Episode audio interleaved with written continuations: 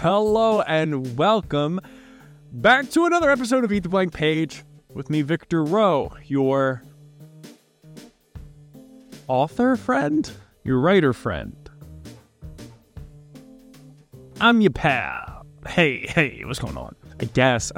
We got a lot to talk about today because I have been very, very bad. I, I haven't recorded in a month or so, and I apologize. I wanted to, but a lot of life things had popped up, and we're still pretty small, so I didn't feel compelled to tweet out that I was going to be taking a month off. Apologize, but I'm back in action for episode 17. Let's get it. So while I was on break, I went to go see a few movies that I haven't seen anyone else talking about. And it's upsetting. It's not that like I'm like crying in the corner about it, but it's like the, Agent Argyle or Argyle or whatever. It's Argyle.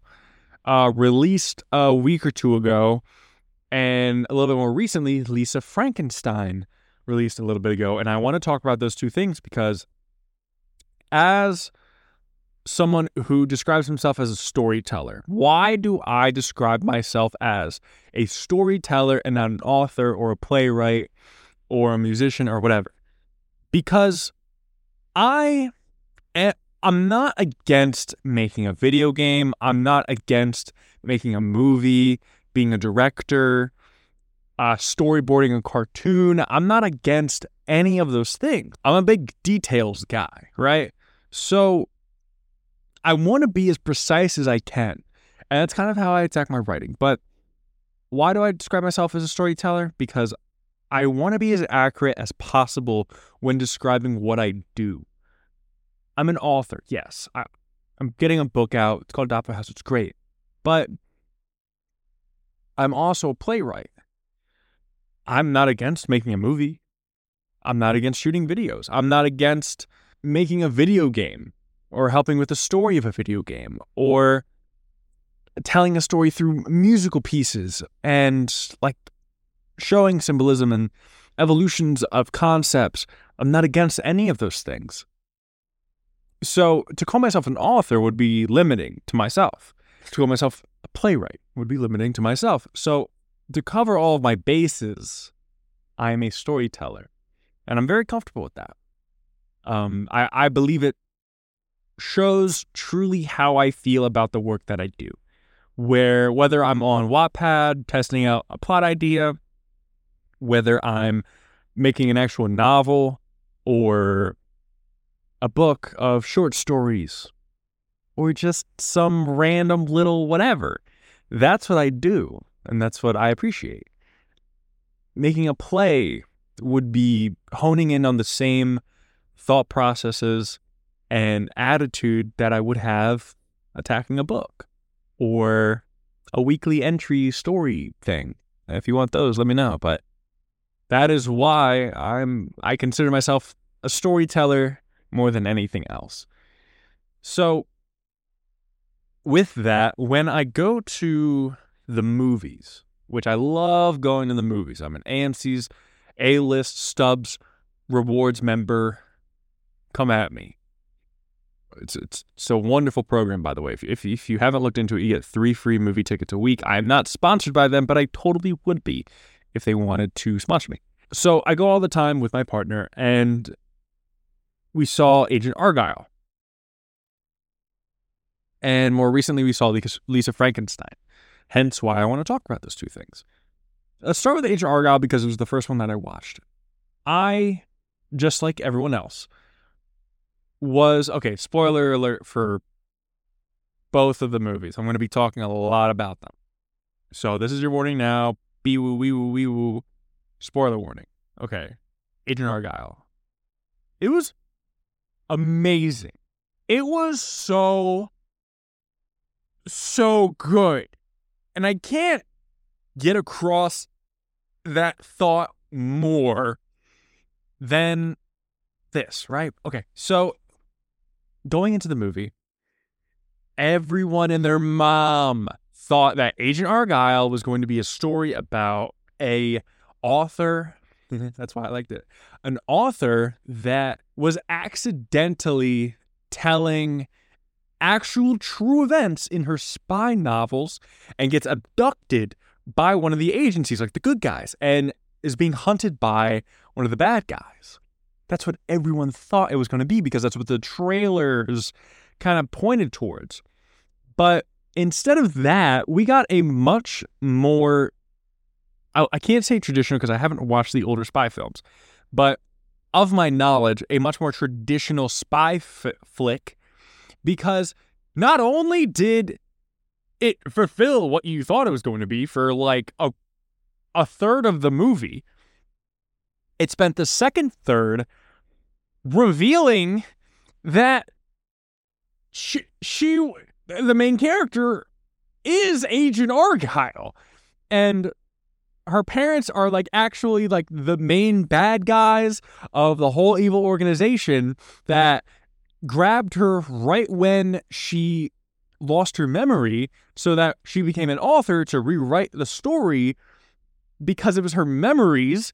And then she's Agent Argyle, and now it's just a spy flick with the the guy who like rescues her in the beginning being like her like boyfriend and she's actually like the best spy there is and all this stuff and then like you think about what was happening earlier and you're like, oh my God, that's why he was so frustrated with her for being like a scaredy cat or whatever. That was, that's why she was able to do XYZ.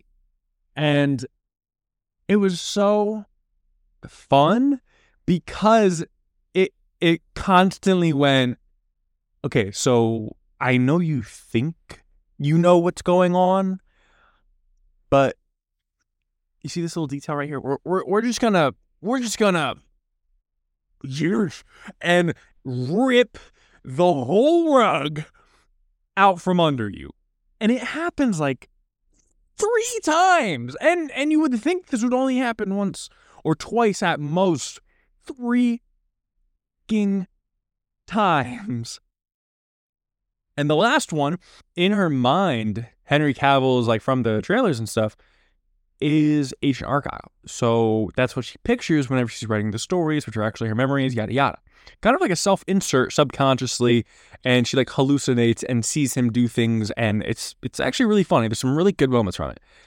But they have Henry Cavill show up at the end of the movie as not that, but some like country bumpkin guy who comes in and is like, I'm sure you got some questions for me. Like, shut the fuck up. What? What? And then the after credit scene is like the beginning. I think it references the Kingsman or it ties itself to the Kingsman franchise, but it's like, hey, here's a bar called the King's Man and then young Henry Cavill, I guess, shows up to the bar and is like ordering a secret drink that's actually gives him, the guy gives him a box and now he has a pistol and it's like, oh, ooh. and then it says, and then it says the Agent Argyle movie series is coming out soon or whatever, like book one of the five books, with the fifth being Argyle, the one that, you know, I got to go see or that you guys got to go see. And those aren't even the big plot pull rug pulls. The big plot rug pulls are the, of course, just like the reveal of like, hey, your books are real events. And then it goes from there, she gets rescued or whatever, straight to straight to just like bonding with this guy or whatever. And then he says something like, Oh yeah, and she needs a bullet in the head. Ho ho ho ho to someone on the phone and then she runs back to her mom and dad. At this point, we've already met the evil guy and he like shoots someone or whatever. But the mom and dad show up and the dad is the main evil guy. What the f- what? Oh god. He doesn't know. And then it's revealed that he does know and all that stuff. It's like, how do you get out from there? That's the first major rug pull. Is like, oh my God, what is going on? Second one is, hey, um, you're actually Agent Argyle. Sorry. Because uh, Sam Jackson's Samuel L. Jackson's character is like, it's time for you to meet the real Agent Argyle. And then he like pulls up her file from when she was a spy of like, hey, this is you, blah, blah, blah, blah, blah, blah, blah. And then like the story becomes like her becoming her old self and her acquiring her old abilities or whatever. And then it's like, hey, she's actually a double agent for the bad people. Pretty funny, huh? and then you like think she turns bad and then it's like oh our main character is now the villain and we're following the guy who saved her at the beginning and it's like oh actually no she's a double double agent who is working for the good guys and they have this crazy good like fight sequence like shootout scene that carries on for a very fun few minutes where there's like colored smoke and dancing with shooting. And then like she like ice skates on a giant ground floor of oil and it's just so fucking cool. It's so cool. And it was fun. It was it was very, very fun. But that was one of the main things I really appreciated about the story not one, but like everything I just talked about was a huge thing that I appreciated from the movie. That they didn't give me everything that I wanted when I saw the trailer. They knew what they were doing with the trailer. The main point of having a trailer is to tease the movie, right? It's to say, hey, here's what the movie is kind of about. Here's the feel, roughly. Here's some of the main characters. We hope you come and watch it. That's what it's supposed to do. It's it's supposed to go, hey, here's a loose idea of the plot. Here's a loose idea of the characters. Here's here's why you need to come watch this movie. And they didn't give that. They gave something better because it, it got you to the theater and then went, hey, you know the thing that you thought you knew? Fuck you. You don't know anything. And that's exactly what they said. That's exactly what they did. And so they they understood the assignment so well because because the trailer got everyone to the theater and then they gave more. It's the giving more that I feel a lot of movies lack. Like wouldn't have been so cool that for the third How to Train Your Dragon movie, they didn't show the white girl dragon? And you're watching this movie and you're like, oh my gosh, this is it's, another Training Dragons movie. This is so cool, you know. Oh, bad guy.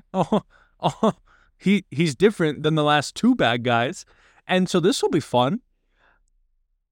And then they drop. There's a female Night Fury called a Light Fury, and they like got a breed now.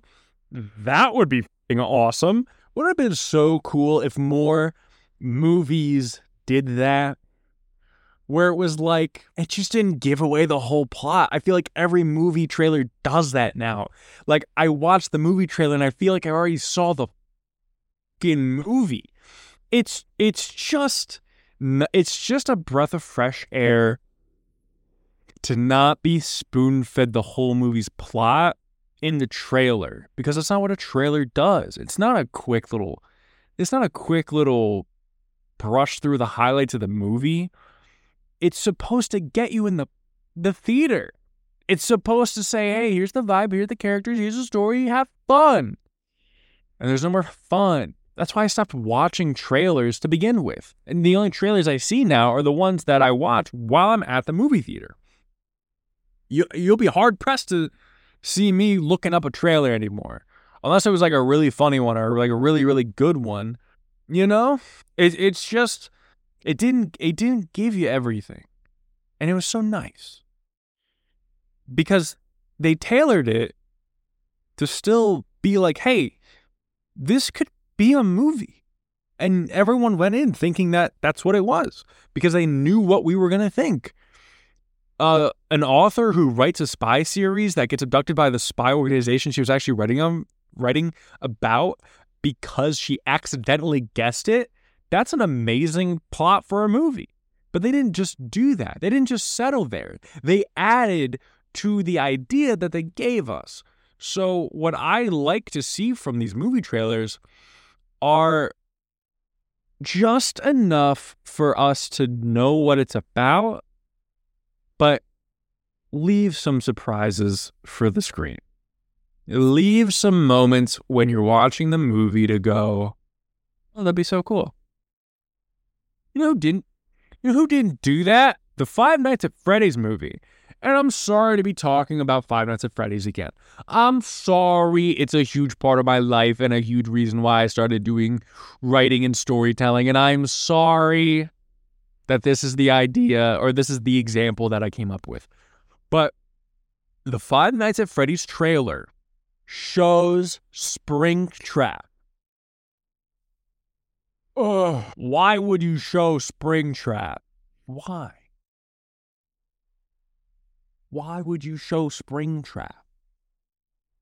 He's not in the first games. He has no ties to the first games other than he's just the purple guy. The purple guy in the games shows up in game two and is there until today. So, for a, the first movie of the of the Five Freddy's franchise of movies, uh, because they're gonna make more, they made, it made too much money.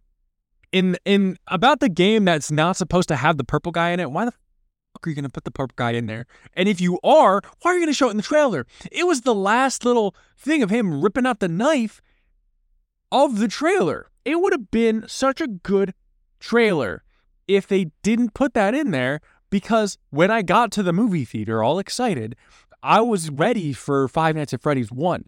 I was ready for this guy surviving a pizzeria.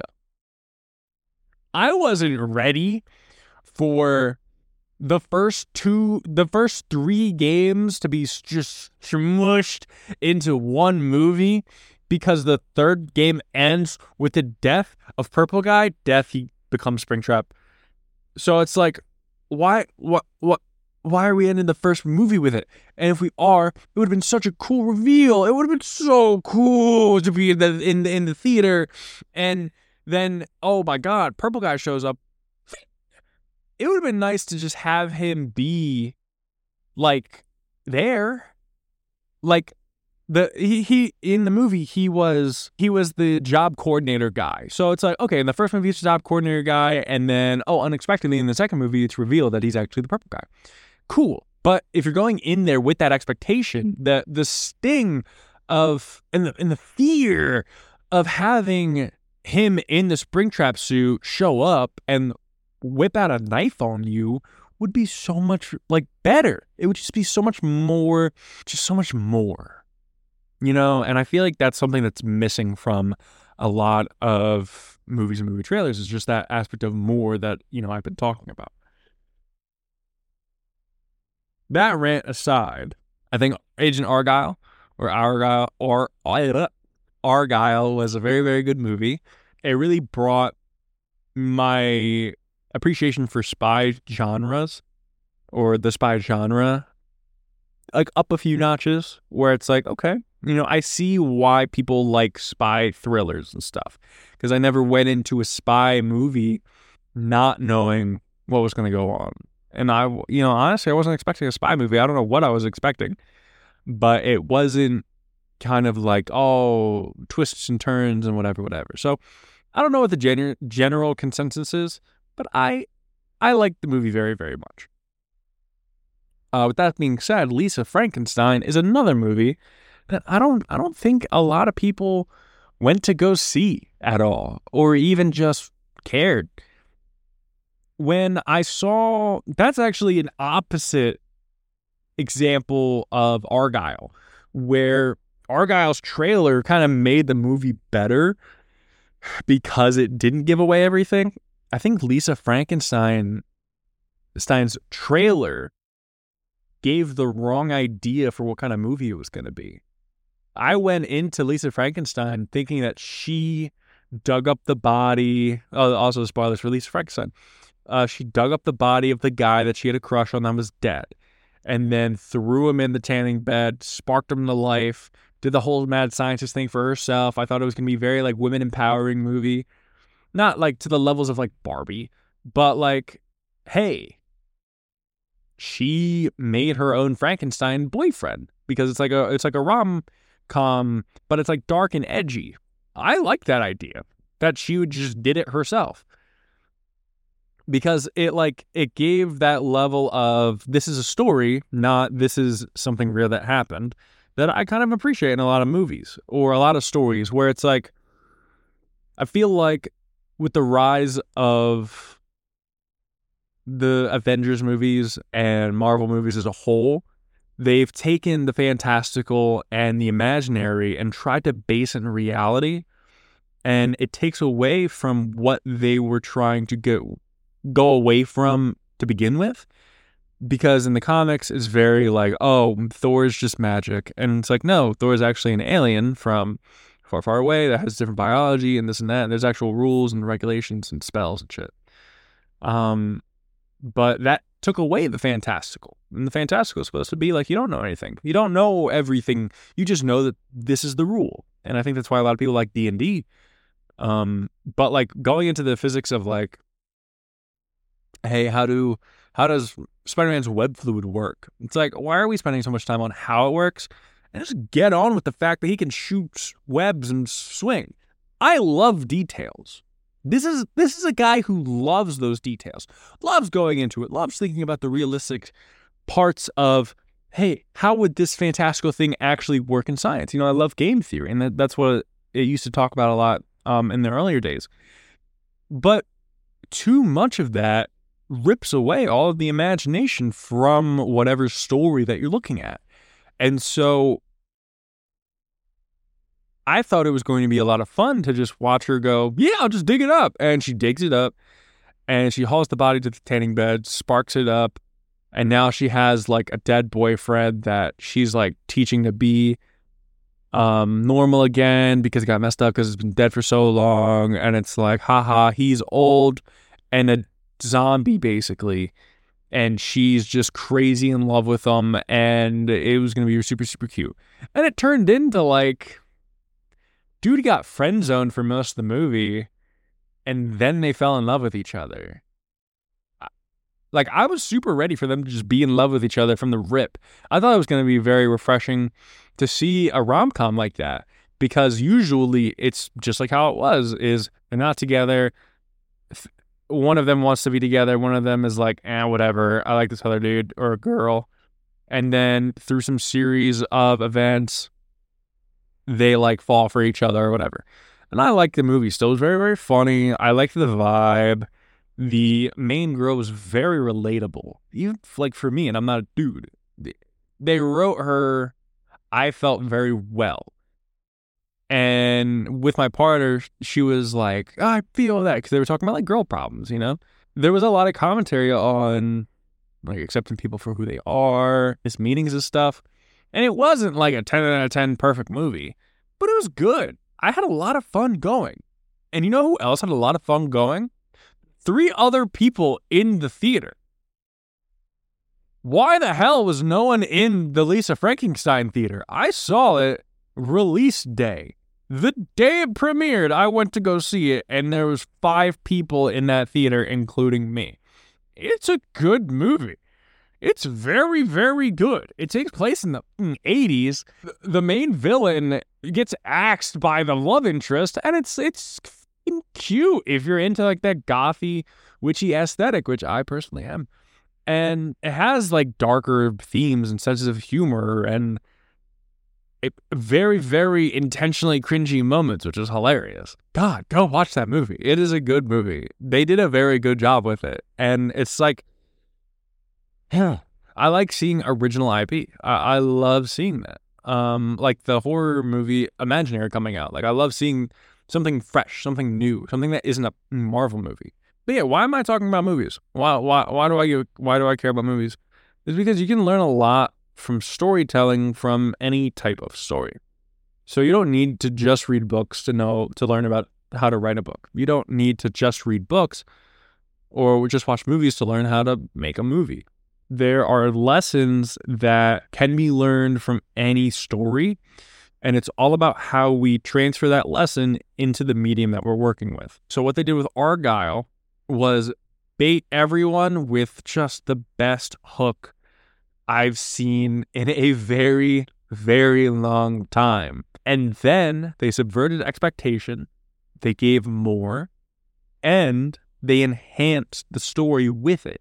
They didn't take away from what it originally was because it's it's not like they're like, "Hey, huh, come see this," and then it wasn't that. It was that for a bit. For like half the movie, that's what it was. And then they hit you with a twist. It it was well paced. It was well timed. Um, there was a lot of confusion, which like put you in the shoes of the main character who was going through a lot of confusion and learning a lot of things very, very fast. But they did a good job of, as she was really coming to terms with it, really explaining what was going on. So you always knew what was going on. And as a storyteller, I can learn that your hook is only as good as how you use it. So I can't tell you that this lady is a freaking fortune teller. I can tell you that, but I need to deliver that. I need to give you that. And if I want to make it something else, there needs to be a point in which it changes. It can't just be I can't lie about with my hook. Like I can't I can't tell you I can't tell you it's going to be one thing and then give you something completely different. So with what a hook is, if I were to talk about my book Doppler House, I would tell you about how I would tell you about how Detective Benny Torres is investigating her friend Connor's house because she suspects doppelgangers have taken over her friend. And if I'm following the the lesson that Agent Argyle has taught me, that's all I'm going to give you. There's the detective who receives a clue informing her that her friends are going to be taken over by doppelgangers. And she has to go and rescue them, but she doesn't know if they're taken or not. And she, it's like you see her like try to piece together the piece together the story, really try to like find out who's who, all that kind of stuff. And if you're interested in that, down below is a link to my personal account or my mainly an author account. I don't know. It's where I'm promoting everything to do with Doppler House, which is, you know, my first book. It's very big, it's very exciting. I'm very excited about it. A lot of people are getting very into it. I always use the tagline of it's doppelganger love story. That's very the shape of water and also if the thing was a love story. That's kind of how it is. And I'm very proud of it. I hope you guys like it. It's releasing in a month. So, you know, countdowns are going. Yeah, go check it out there. The link will be in the description again. Uh, I have plenty of teaser videos. I have of like my favorite quotes as little videos if you want to see those and get like a feel for the story. So Agent Argyle and um, Lisa Frankenstein were actually a lot of fun to go see. So if you guys haven't gone, gone to see that, uh, go check it out before it's out of theaters. And if it is out of theaters by the time you're hearing this, uh, just watch it on Netflix or something. I'm sure it's there. uh, yeah. So there is no um, page eater prompt for this week, but I do want to tell you guys, and there's also not going to be a new segment. I'm just going to tell you guys what's going on. So I'm releasing the podcasts every week, once a week on Tuesday. And I went from two days a week to one day a week because of the workload. And I'm in kind of the most stressful part of getting this book out to you guys, where I don't know anything about publishers. I don't know anything about marketing. I don't know anything about um, how to get books on shelves, how to get it into the hands of you guys who actually want to read it. And I'm learning as much as I can, and I'm trying as hard as I can. And the things I do now that aren't pertaining to that is to purely build a fan base behind just me, my name, the things that I write, and the stories that I tell. So what I'm asking for is if you know anyone who you think would enjoy the podcast, or if you go check out my personal channel, anything that I post there, if you want frequent updates about the book or about just the podcast in general, things I'll probably be talking about, things I'm doing in my day as a writer, please go check out my other social medias. I'm on TikTok, Instagram, YouTube Shorts, and Twitter Twitter's the main thing I like. I'll be like, hey, I'm thinking about this. um, so it would help out immensely if you just share it to a few people because I'm still excited to hit double digits with the views on uh, the podcasts. And um, I'm trying to make them better. And I'm glad you guys are here for the ride. I, I, I truly am because my main thing that I want to do with being a writer is to change people's lives. I want to inject myself into someone's life and my thoughts and my writing and my characters and my story to entertain, to teach lessons, to just have fun. Learn about ourselves. Have a place to put the things that I learn and the experiences that I've had and just the worlds that I can make up, I believe are something special. And I hope you guys see that too. I hope I'm not being very like, oh, high and mighty, like, oh, I'm the best, whatever. But my goal is to be an author, a playwright, movie director, a lead storyboard director guy for like a video game. I want to make stories that you guys appreciate, like how a lot of people appreciate Halo, how a lot of people appreciate the Witcher franchise, the Hunger Games franchise. I want to get my stories out there to you guys. Hopefully, you can have fun along the way with me. I can be there for when I release the books and stuff. It's weird saying it because I, I kind of feel like, well, look at me, I'm so cool. But, but, you know, uh, there's no other way I can say it than I just, I want to affect people with my writing, with my stories. I'm a storyteller. That's what I am. Gosh, uh, I edit these, but I'm looking at 41 minutes right now. That's crazy. I think that's all it's going to be for today. Sorry for no page user prompt. Sorry for no news flash. But uh, just be on the lookout for shorts coming out, videos coming out. And if you're on the Twitter, I'll actually be tweeting about some of the things I'm going to be talking about. I want, I don't want this to be, uh, this podcast is for blank, or this will help, this podcast will help you with this. Because my favorite podcasts are usually story podcasts where it's like a D&D podcast that has like a narrative or it's just people of a specific field talking just about stuff, you know? And that's what I that's more what I want to do and hopefully you guys like that. So, that's all the time I have for today's episode of Eat the Blank Page with me, Victor Rowe, your storytelling best friend. Maybe? I don't know yeah, hope everyone had fun. I definitely did. It's good to be back. Uh, I'm going to be back on regular weekly episodes every Tuesday as soon as I can. So it's either 12 a.m.